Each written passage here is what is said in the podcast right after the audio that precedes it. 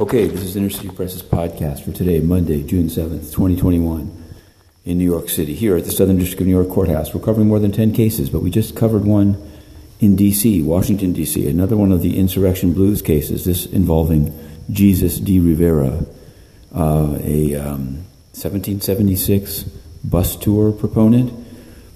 What, what was newsworthy is that the government said that they'd offered him a plea agreement of 60 days in jail, and he'd rejected it. His lawyer said, in fact, it was a six month offer, and Judge uh, Kollar-Kotelly, to her credit, said there's a pretty big difference. Anyway, the whole thing was put over until August 31st, and we'll stay on that in other cases.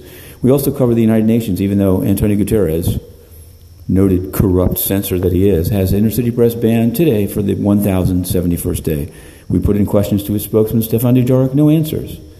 Estonia, President of the Security Council, no answers, even as they prepare to rubber stamp five more years of corruption, incompetence, and collusion and genocide. But today there was a new PGA elected, and we'll see how that goes. Uh, he is Abdullah Shahid of the Maldives, and uh, we've noted it. You can find that on Inner City Press. And we've also noted that he should definitely dump past uh, repeated, multiple uh, President of the General Assembly spokesman Brenden Varma. Why? Because while taking public money, he blocks the press on Twitter and refuses to answer any questions.